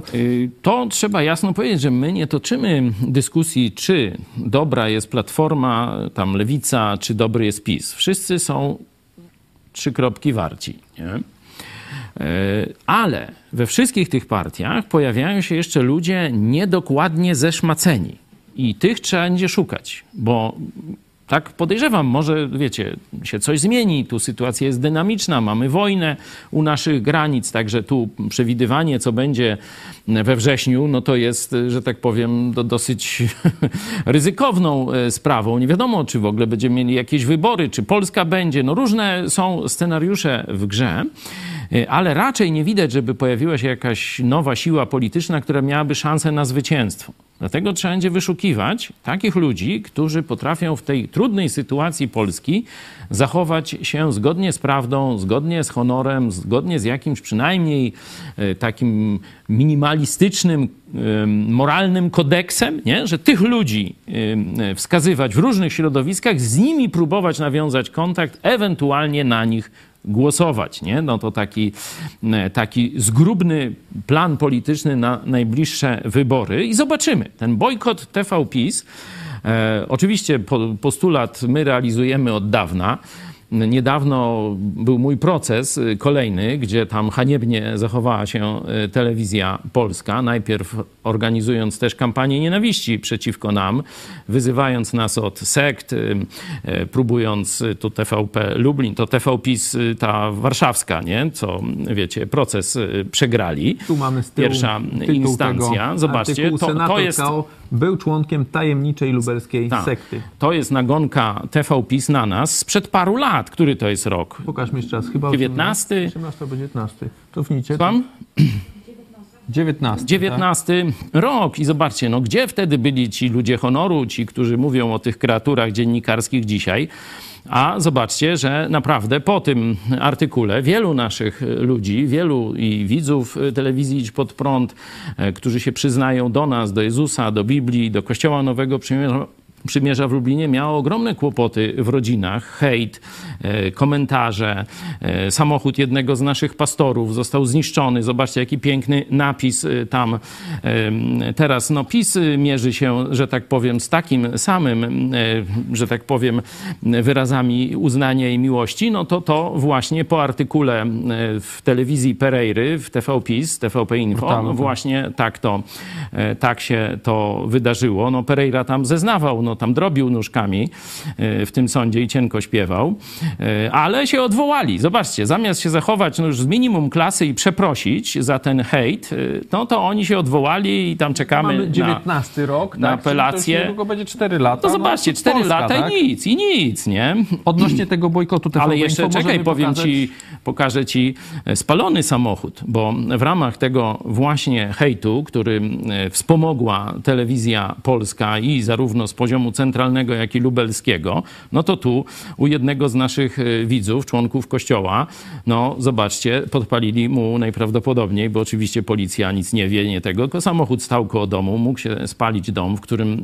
też on jako opiekun dzieci w tym takim domowym domu dziecka, czy jak się to nazywa, tam opieka zastępcza, tam kilkoro dzieci było i ten dom, znaczy ten samochód spalił się, nie wiem, półtora metra od dachu domu. Nie? Także to, że, że nie spaliła się cała rodzina, to jest tylko, można powiedzieć, dzięki Bogu. I zobaczcie, wtedy nikt, my, my alarmowaliśmy. Telewizja uprawia hejt. Uprawia hejt przeciwko protestantom. Akurat sobie nasz Kościół wzięli na celownik, no chyba dlatego, że my dużo mówimy, nie? I ludzie nas masowo słuchają. No to dlatego nasz protestancki Kościół sobie wzięli na, na cel i uprawiali hejt. Ale żeby nie było, że to tylko te media nierządne, czyli rządowe, no uprawiają ten hejt, to zobaczcie, że przecież tu razem w tej nagonce na nas brały udział wszystkie inne media głównego ścieku. Wszystkie inne media głównego ścieku.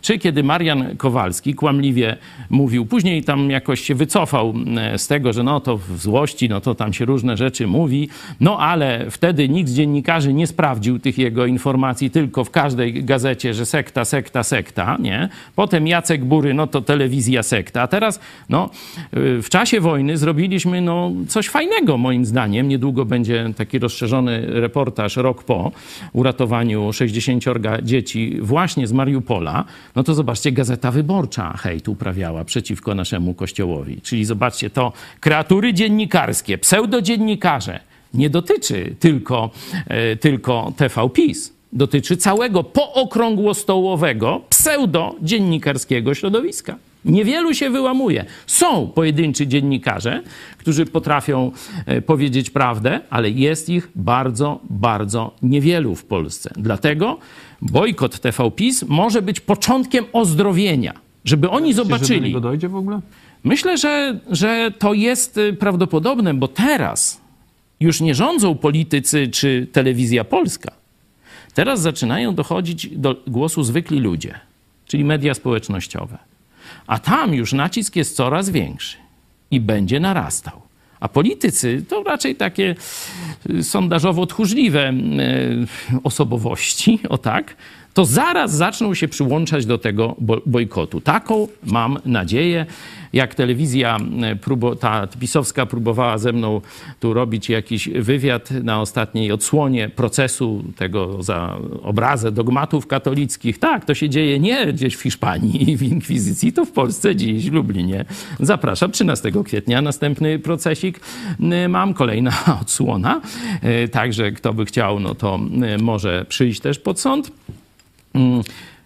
Odmówiłeś wtedy T V P. Powiedziałem, możemy zobaczyć. Kłamiecie, dopóki nie przeprosicie, nie będę z wami gadał. No i tyle. Zobaczmy właśnie tą sytuację spod lubelskiego sądu. Ze mną porozmawiać, tylko przedstawiliście wersję hejterów.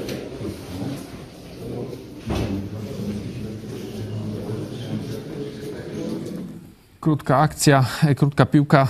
Ty mówisz, że wierzysz w ten, w ten bojkot Telewizji Polskiej, no ale myślę, że politycy niestety będą tak myśleć, że starsi ludzie, a takich w Polsce jest coraz więcej, no zaraz, nie oglądają mediów społecznościowych, tylko telewizję. Słuchajcie, jeśli ktoś ogląda, jak ktoś ogląda T V PiS, to zagłosuje na was, na Lewicę czy na Platformę?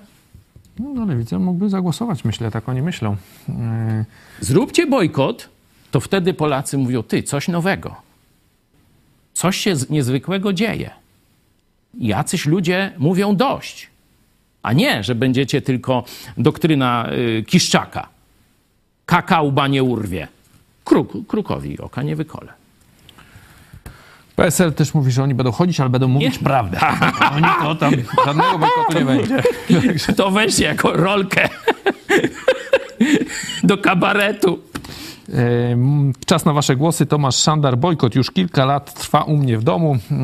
Tak no właśnie, jest. Wielu widzów, wiele w ogóle osób, nie tylko naszych widzów, mówi, że no już oni nawet telewizora nie mają w domu, czy telewizji. No, telewizor mają do innych rzeczy, ale telewizji w domu nie posiadają. Rzeczywiście no, wiesz, coraz Polacy, więcej młodych ludzi tak postępuje. Polacy masowo przestali płacić ten skandaliczny daninę, podatek, no zdzierstwo. Mają na, teraz jakoś tam ścigać? Na, na rządową. No ścigają, no boż to band bandyterka jest, nie? Yy, także wykorzystują swoją maczugę władzy państwowej i, i kradną obywateli na ogromną skalę, ale Polacy przestali płacić abonament. No to PiS i Duda im dorzucili. To nie jest dla nich problem, bo dwa miliardy w podatkach, tak? Tomek, przypadkiem trafiłem na państwa kanał. Nie sądziłem, że są w tym kraju osoby, które mają takie same zdanie jak ja. No to witamy w klubie. To jest rzeczywiście klub niezwykły. Mam nadzieję, że się panu spodoba. Zapraszamy też do kontaktu. Mamy i kluby Idź Pod Prąd w różnych miastach. Teraz film Hongkończyk robimy. Projekcje takie właśnie kameralne w różnych miastach. Na Śląsku, teraz chyba Wrocław ostatnio. Ale też zapraszamy, zjazdy robimy raz w roku widzów telewizji Idź Pod Prąd. Zwykle na wiosnę. Także prosimy o kontakt. Kontakt małpa idź pod prąd podprat kropka p l. Będziemy się jakoś, że tak powiem, kontaktować. Johnny Walker, póki mają dotację rządową, mają gdzieś opinię publiczną. No tak, ale trzeba wygrać wybory i różne takie, nie? Także gdzieś ta opinia publiczna się w końcu przyda.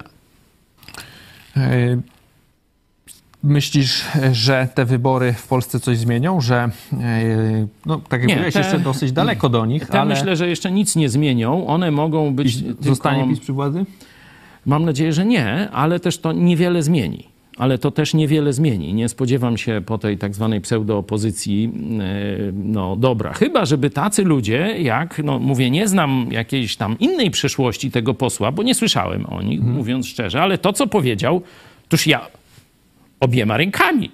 Kreatury dziennikarskie, pseudodziennikarze. Dorzuciłbym panu posłowi nocnikarze, to nasz taki pomysł. Dziennikarze, no to my i inni, którzy stają po to, żeby prawdę mówić, żeby jasność poszerzać, no a nocnikarze to kłamać, dezinformować, szczuć i tak dalej. Noż to też polecam, bo to nasz pomysł. Uj, to kiedyś Niezależna tak miała. Oni kłamią, my informujemy. Aha. Ciekawe, że jak, jak Terlikowski właśnie z Czarnkiem tam był, doszło do tego no, konfliktu, czy Czarny groził Terlikowskiemu w rzeczywistości, no bo Terlikowski napisał e, na czacie, na, na Twitterze: minister edukacji narodowej, który uczestniczy w nagonce na rodziców dziecka, które zostało wykorzystane seksualnie, nie powinien być ministrem ani dzień dłużej. On uczestniczy, on uczestniczy w ponownym gwałcie na tym dziecku. On pokazuje, że nie ma pojęcia, czym jest zbrodnia pedofili. No, no chodziło co, dalej o występ, jest mi, dalej jest chodziło ministrem, właśnie o występ tak. yy, właśnie ministra Czarnka yy, w programie Rachonia w T V P Info. No i tak tam wtedy on Słuchajcie. mówił, że ci, którzy głośno tak krzyczą o walce z pedofilią, w kościele ukrywają ją, gdy yy, są w ich szeregach pedofile i to jeszcze ludzie związani ze środowiskiem L G B T. No ale chyba co innego jest ukrywanie, a co innego jest publikowanie danych dziecka, to są chyba dwie, dwie różne nie, no sprawy, to tak? Ogóle, znaczy nie publikowanie to, to, ja informacji, tylko, które pozwalają na identyfikację Poproszę ofiary. Materiał na temat Huawei i niezależności Gazety Polskiej redaktora Sakiewicza. Za chwilę, jak będziecie gotowi, to im powiedzcie, a ja jeszcze powiem, że tutaj budowanie symetrii pomiędzy Platformą Obywatelską, czyli partią polityczną, a Kościołem rzymskokatolickim, który przedstawia się jako jedyny prawdziwy Kościół, który twierdzi, że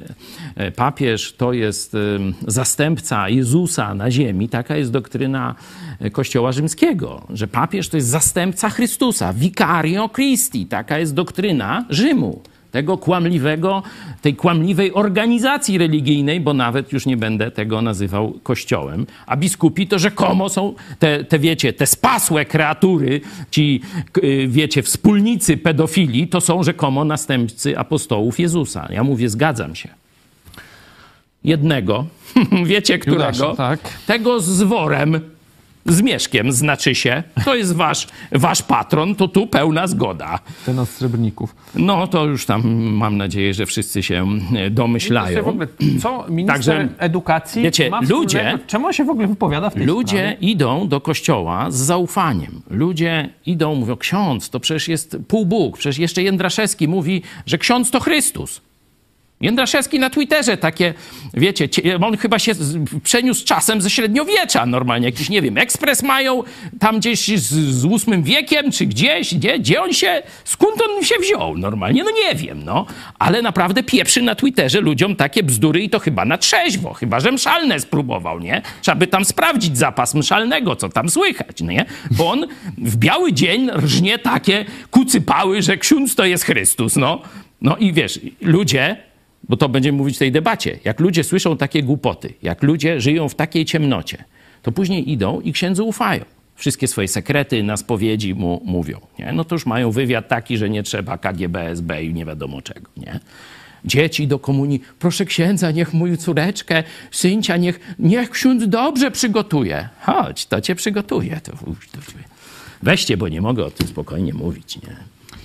Mamy już yy, Sakiewicza. Yy, Noż to dajmy niezależność Gazety Zależne. Polskiej i niezależnej, niezależnej. Ja jestem przerażona, że w takiej gazecie jak Gazeta Polska, którą ja uważałam za bardzo patriotyczną gazetę, pojawiły się reklamy Huawei'a. I to nie jednokrotnie, tylko trzykrotnie.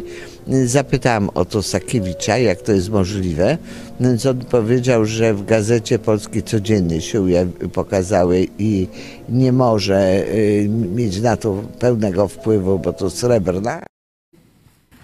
Huawei'a, czy jak ona tam powiedziała, odmieniła. Huawei'a. No i... Ale to jest niezależność. No to jest, to jest właśnie media Srebrna. Prawicowe i niezależność. Zdjęta goła dupa w całej krasie. No i ten, czerwonej, to... komunistycznej, chińskiej krasie. No, pani Chmielewska, no ona, Chmielowska. Chmielowska, ona rzeczywiście w słowach nie przebiera i zawsze prawdę powie. Ona ma to do siebie. Dlatego wszyscy ją, wiecie, gdzieś tam sekowali. Ani w Stowarzyszeniu Dziennikarzy Polskich kariery, ani w Radiu Wnet nie mogła zrobić kariery, bo ona mówi prawdę. Ściągnęła Sakiewiczowi gacie z dupy przy całej Polsce. No i jest. No i nie, a nie jest to łatwe zadanie, jak, no, jak widzimy jego zdjęcia. Ym, no, możemy troszeczkę jeszcze się pochylić na temat... może tego Czarnka i Terlikowskiego, no bo kwestia jest taka, że ten Czarnek tam, jak usłyszał, jak zobaczył ten tweet Terlikowskiego, on wtedy powiedział, niech pan posłucha uważnie, jeśli pan nie przeprosi jeszcze dziś, w przyszłym tygodniu pozywam pana do sądu. No, Ziobrą! Poszczuje! No gdzieś tak, tam tak podobno wpłynęło, grozi, no. wpłynęło pismo... To jest groźba, ja nie wiem. Przecież zobaczcie, gdyby to mówił zwykły Nowak, no nie powiem Kowalski, bo Kowalski też ma pewne tam, no powiedzmy, kontakty, ale zwykły Nowak, nie? I nie mówię ten od zegarków, tylko ten hipotetyczno-statystyczny Nowak. Tak by komuś powiedział, że słuchaj, jeśli tam tego nie zrobisz, to zaraz prokuratura po ciebie. Ale kiedy mówi to kolega Ziobry, minister z tej samej partii, to to jest groźba karalna już. To jest nadużycie władzy. Ja tak się zastanawiam, no minister edukacji, no to dotychczas to były jakieś takie osoby raczej, no, które, no, których działanie powiedzmy nie było zbyt głośne. One tam no Giertych, się... Giertych no próbował. Tak, ale no to tak, to, to, to była więcej podobna postać, co Czarnek też z tego samego środowiska, czy podobnego. No ale oni tam zwykle powinni, co powinni, patrzeć jaki jest poziom w szkołach. No zawsze były te akcje podręczniki, tak? Jedne wyrzucali, zależy Reforma, żeby było Reforma, dziesięć klas, siedem klas, osiem klas. Tuśmu, nie? I, żebyśmy tak. tam te noble produkowali, no jakieś tam oczywiście te uczelnie, może i meble, meble tak. Polska rzeczywiście meble, jest wiodącym tak. producentem. Że uniwersytety tam na czterysetnym miejscu, no to są mniej więcej te, tego typu zakresy kompetencji takiego ministra. No a ten Czarnek to tutaj atom, tutaj L G B T, tutaj pedofilia. No wszystko, tylko nie nauka. No wiesz, widać, że... Chociaż tym Kopernikiem. Widać, że Czarnek był przygotowywany do większej roli niż minister edukacji. I on tak został, że tak powiem, ten wehikuł czasu go zgubił. Nie było co dać, no to oni go edukację, chcieli, tak? Oni go chcieli na prezydenta prawdopodobnie, nie? Ale wypadł z wehikułu czasu i wylądował w jakimś dupnym ministerstwie. No i stwierdzi, że bunkrów no, nie ma, no ale no, też jest, wiesz, no. No, no i tam tak jakieś Villa Plus, gdzieś jakieś rauty w operze, no straszy upiór w operze, no jakieś... tysiąc osiemset złotych, wiesz, kosztuje wynajęcie. Byśmy sobie wynajęli może, nie? Rocznicę ślubu czy coś? Ja nie wiem po co, no ale... ale nie, co, to całą to... operę za tysiąc osiemset. Nie, nie tak drogo. Ale na to mi to... No ja wiem, ale no, te to jeszcze we Wrocławiu. Ta, ta, teraz wystawili rachunek. Tam dotacje tam. Nie no. Przechodzimy już... Ale to inna historia. Ale Wrocław wie, o co chodzi. Do ogłoszeń mamy, mamy wyniki naszej y, sondy, waszej sondy, waszych odpowiedzi. Bojkot T V P Info, popieram, trzysta sześćdziesiąt głosów, osiemdziesiąt jeden procent na tak, dwanaście procent na nie. Zobacz, to jest jednak no, kilkadziesiąt osób. Nie no, no, pozdrawiam, ale czekamy na argumenty. Dlaczego nie? Rzućcie jakieś hasło, bardzo proszę, dwanaście procent, dajcie głos. Bo jest jeszcze dlaczego osiem, nie? Inaczej. Słucham? No inaczej. No, no to inaczej, no to już tam no to może inaczej. Tak jak to... ci politycy, oni twierdzą, że no oni jednak y, nie będą bojkotować, no bo, nie no, bo kogo nie ma, inaczej, to nie ma racji. Słuchajcie, inaczej to jest likwidacja T V P. To to też jest inaczej, nie? Nie bojkot, tylko likwidacja, posypanie solą. Nie, nie inaczej ma. To są jeszcze większe dotacje. No, no ale cóż, tak zaraz... jak teraz, nie wiem, czy dlaczego, widzę, widzę... dlaczego zaraz jesteś takim pesymistą? Na Twitterze teraz tam mocno przeżywasz e, informacje, e, no wczorajsze informacje o Janie Pawle drugiego. E, no to teraz wszyscy politycy, pisowcy, Mateusz Morawiecki tam... Dogrywka, dogrywka. Na Twitterze sobie, e, ufam tobie, czy jak on tam... Nie, nie, nie, nie niech stąpi duch twój nie, chyba, nie, tak? czekaj, nie lękajcie nie się. Lękajcie nie się, lękajcie się, przepraszam. Się. Oni to teraz zostawmy. Wszyscy są bardzo... Zostawmy coś na deser, zapraszam na dogrywkę. Bardzo Janie Pawłowi, co tam się od Janie no Marian Pawła, to... to by to powiedział, świętojańscy oni są. No. Ale ja tak ładnie nie powiem. Już zapowiedziałeś w takim Szkoda, razie, wiecie Marian co? Jest najpiękniejszy. No, nie zdziwiłbym się, jak on by teraz Jana Pawła drugiego też tam sobie gdzieś w klapie nosił. E, nie, nie, teraz nie. Jest taki, no, mimo taki wszystko o to Mariana nie posądzam. No, różne rzeczy zrobił, wiem, zobaczymy. Rozmawialiśmy już wiele razy, ale, ale tak nisko chyba nie upadnie. A ja nie wiem, czy tam w tym jego ołtarzyku Jana Pawła drugiego nie było. Tam Oj, tam, tam później, jak już drugi raz był, już nie Zobaczmy było. Zobaczmy sobie w, w ogłoszenia, co mamy jeszcze wam do przekazania. Wsparcie. dwieście pięć osób wsparło telewizję Idź Pod Prąd w marcu. Zachęcamy, przypominamy o naszym challenge'u, żeby tysiąc osób co miesiąc Bazyl wspierało. Się zaczął dopiero. No tak, zaczął się. No, dlatego to nie na koniec nie... miesiąca dwieście pięć, dwieście pięć to było osób, słabo było. siódmego tak, marca to... jest, tak? Dziękujemy i... E...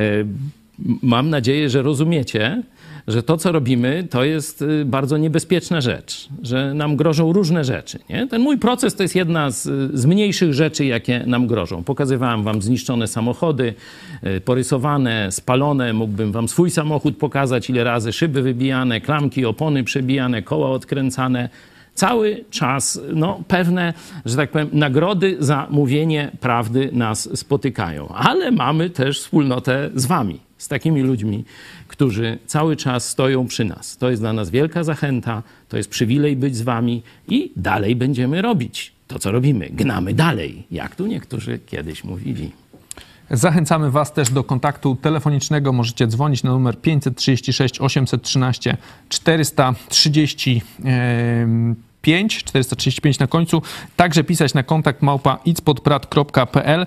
Zachęcamy szczególnie widzów teraz do kontaktu z Irlandii i Wielkiej Brytanii, ponieważ pastor Paweł Machała, którego dobrze znacie, jest już w Irlandii, w Wielkiej Brytanii, będzie od trzynastego marca. Także jeżeli chcecie się spotkać i będzie taka opcja, piszcie na adres kontakt małpa idspodprat kropka p l.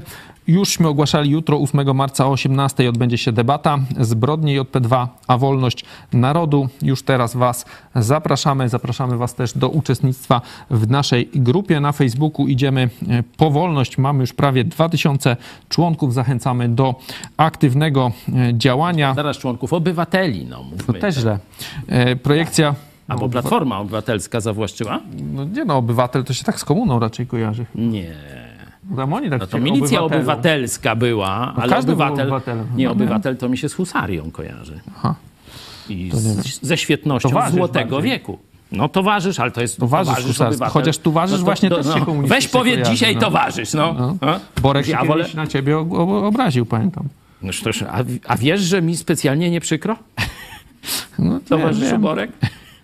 Projekcja filmu Hongkończyk, tak jak mówiłeś, dziesiątego marca o godzinie dwudziestej w Centrum Aktywności Lokalnej we Wrocławiu. Dzisiaj o siedemnastej serwis informacyjny w telewizji Idź Pod Prąd, o osiemnastej dogrywka. Właśnie nie lękajcie się, kompromitacja pseudoprawicy. Po programie zapraszamy was na pomyśl dziś, żeby nikt już nie zrobił cię w konia. Amen. I... To jest bardzo ważne, żeby już nikt nie zrobił cię w konia. Bez tego nie będziesz mógł być prawdziwie wolny. To już za chwilę, potem kartka z kalendarza Piotra Setkowicza, wydarzenia z tysiąc dziewięćset pięćdziesiątego roku, a my przypominamy także, zbliża się, czy niektórzy już, już mają je, rozliczenie podatkowe. Możecie wesprzeć fundację Twój Ruch, do czego zachęcamy, przekazując półtora procent podatku dochodowego na właśnie, podając nazwę Fundacja Twój Ruch. Trzeba jeszcze wpisać numer K R S cztery zero cztery pięć sześć dwa pięć dziewięć. My się będziemy już z państwem żegnać. Dziękujemy za uwagę. Ze mną był pastor Paweł Chojecki. Dziękuję. Dziękuję tobie i państwu. Dziękujemy państwu i do zobaczenia o godzinie siedemnastej. Żeby nikt nie zrobił cię w konia, albo żeby żadna świnia nie zrobiła cię już nigdy w konia. Co zrobić? No, zobaczcie, tu towarzyszy mi taki no, knurek. No, karmy nie ma, no ale przynajmniej może do wodopoju tu ryja mi wsadzi, nie? Żeby nikt nie zrobił cię w konia. Już więcej. Wielu ludzi cię zrobiło w konia. Wielu przywódców religijnych, cały Kościół katolicki zrobił cię w konia. Co zrobić? Żebyś już więcej temu nie uległ. Jezus powiedział, dał radę, którą ty możesz zastosować. Powiedział, poznacie prawdę, a prawda was wyzwoli od wpływu kłamstwa, od wpływu kłamców, świń, manipulatorów i tak dalej. To ty możesz zrobić. To nie ja tak to ująłem nawet.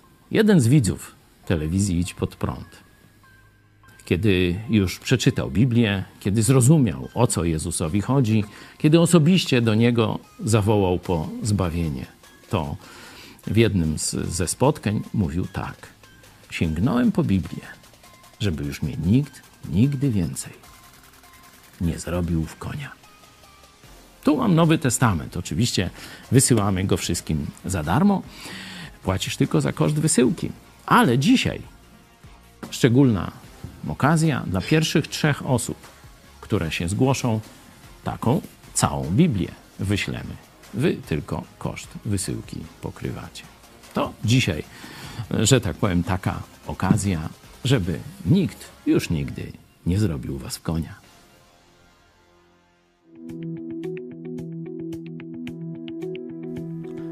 siódmego marca tysiąc dziewięćset pięćdziesiątego roku Sejm uchwalił ustawę o zapobieżeniu płynności kadr pracowników w zawodach i specjalnościach szczególnie ważnych dla gospodarki uspołecznionej. Dawała ona ministrowi prawo wydania tzw. nakazu pracy. Minister mógł nakazać człowiekowi pracującemu w danym zawodzie lub specjalności podjęcie pracy w dowolnym miejscu w Polsce. Pracownik nie mógł zmienić miejsca pracy przez czas, na który opiewał nakaz. Nieposłuszeństwo nakazowi miało być karane aresztem do sześciu miesięcy lub grzywną do dwustu pięćdziesięciu tysięcy złotych. Absolwentom szkół średnich i wyższych wydawano zwykle nakazy pracy na trzy lata. Miejsce pracy mogło być wybierane na podstawie oceny postawy politycznej absolwenta. Pracownikom już zatrudnionym zazwyczaj wydawano nakazy pracy na dwa lata. Minister mógł wydać nakaz pracy dla wszystkich pracowników danego zawodu lub specjalności. W takim przypadku wręczenie nakazu pracy nie było wymagane. Prowadzenie nakazów pracy było skopiowaniem wzorów sowieckich. Nakazy pracy wydał już Lenin, motywując je między innymi cytatem z drugiego listu do Tesaloniczan: kto nie chce pracować, też niech nie je. Słowo chce zostało usunięte. Ustawa obowiązywała przez dziesięć lat. Niektóre przepisy wprowadzone przez nią w zawodach medycznych obowiązywały jeszcze dłużej.